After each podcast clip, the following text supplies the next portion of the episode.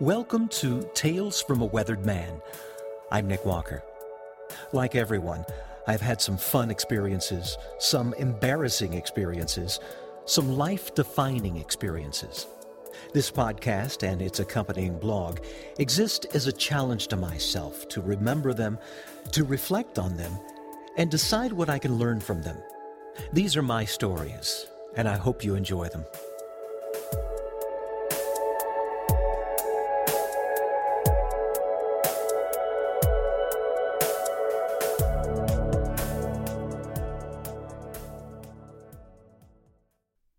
Confessions of a Top 40 Radio Junkie. Child rearing experts agree that young people need to develop interests outside of regular family and academic activities. For some, it's sports or other competitions. For others, it might be music or drama. For me, in the 1960s, it was the radio. When I was 12 years old, I developed quite an affection for two beloved electronic gadgets my transistor radio and the kitchen telephone. Every day, in the short two hours between the time I got home from school and when my parents came home from work, I sat by the phone with the radio tuned to my favorite station in Fort Worth, Texas, KFJZ AM.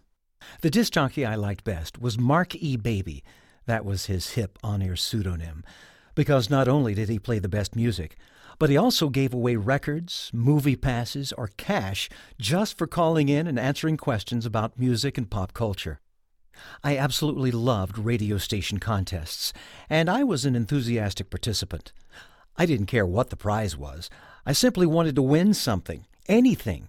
My desire to trade my vast, though trivial knowledge for some free trinket, valuable or not, was persistent and uncompromising.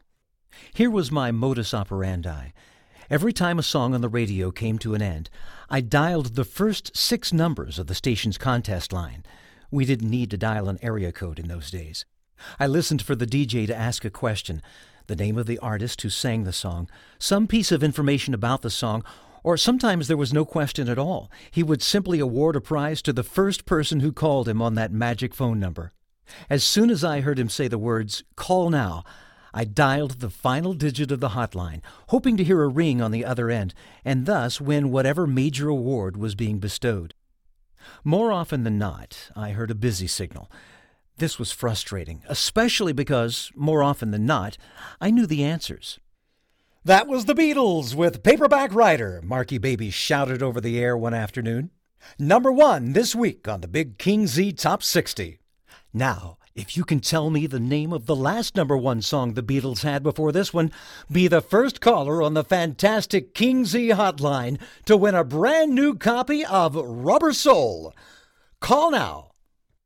We can work it out! I screamed at the radio and stuck my finger into the rotary dial, wheeling it clockwise, then watching the last number of the contest line fall into place.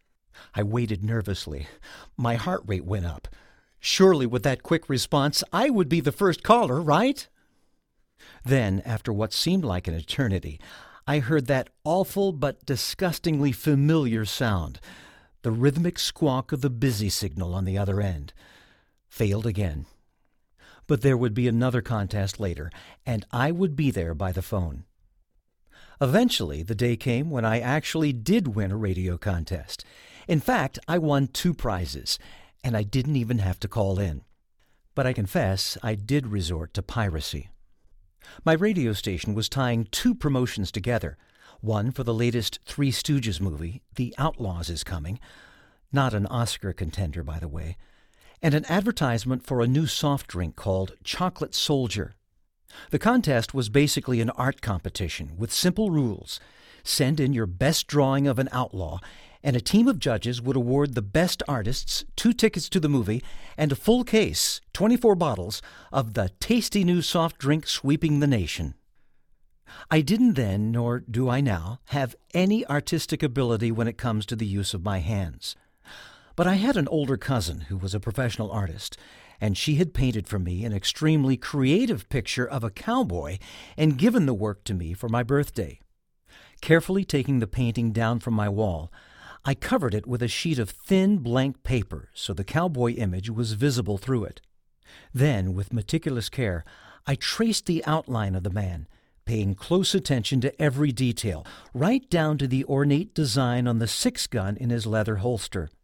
I took out some colored pencils and then reproduced on my drawing the exact colors my cousin had chosen. Afterward, I added my own original touch an outlaw mask across the cowboy's face. After surveying my ingenious but blatant act of plagiarism, I neatly folded my drawing and stuffed it into an envelope with the radio station's address scrawled on the front. When I found out that my work, or more accurately that of my cousin, had been selected as one of the lucky winners, I was ecstatic. My parents, on the other hand, were not as jubilant. The free movie tickets meant that they would have to drive me and a friend to the only theater currently showing the movie, several miles on the other side of town. It also meant a trip to the soft drink bottler, located about 30 miles in the other direction. Being the supportive parents they were, they gave in to my insistence and honored my victory, even though later the luster came off my prizes fairly quickly. The Stooges movie was kind of a throwaway. And the soft drink? It turned out that not only did we have to pay a deposit on the 24 bottles and case when we picked up my prize from the bottling company, we also discovered that the taste of Chocolate Soldier was something akin to what a child might concoct by raiding his mother's pantry and mixing cocoa powder with soda water. I don't think we ever finished the last bottle, and my parents never made the drive to return the containers and retrieve their deposit. You'd think that experience would have cured me from radio contests, but no, I continued my daily quest to call in, but without success.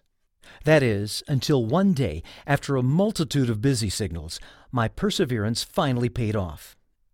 After a commercial break, my DJ, Marky Baby, spoke over the next song's musical intro, asking, Are you a cartoon fan?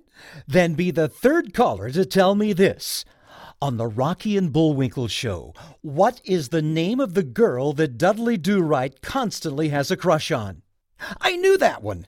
The answer, of course, was Nell Fenwick. Sweet Nell, the girl that Dudley Do Right repeatedly rescued from his arch nemesis Snidely Whiplash. I called the contest number and could scarcely believe my ears. It was ringing. Then, a few seconds later, he answered.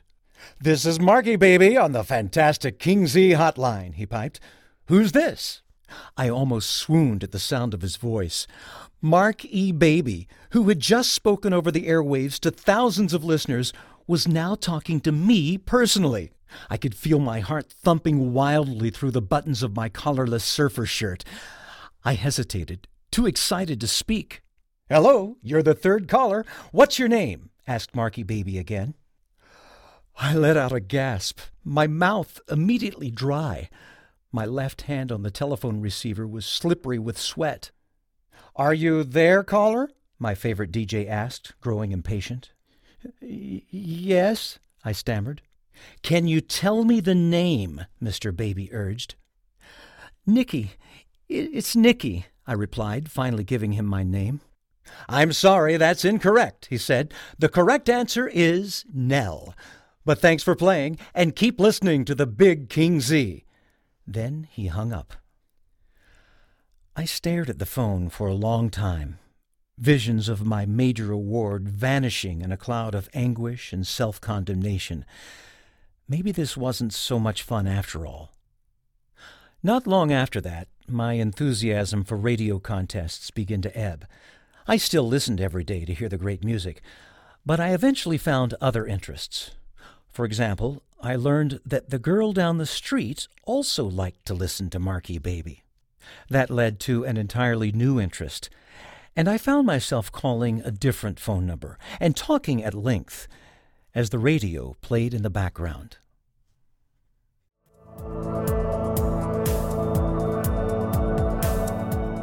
You've been listening to Tales from a Weathered Man. Every other week, I'll have another podcast, so please subscribe so you don't miss any of them. You can also read my stories at nickwalkerblog.com. Feel free to follow me on Facebook at facebook.com slash nickwalkertv and on Twitter at WXDUDE. That's WXDude. For information about my radio, television, and internet voiceover work, visit nickwalkervoice.com. That's it for now. Talk to you again soon.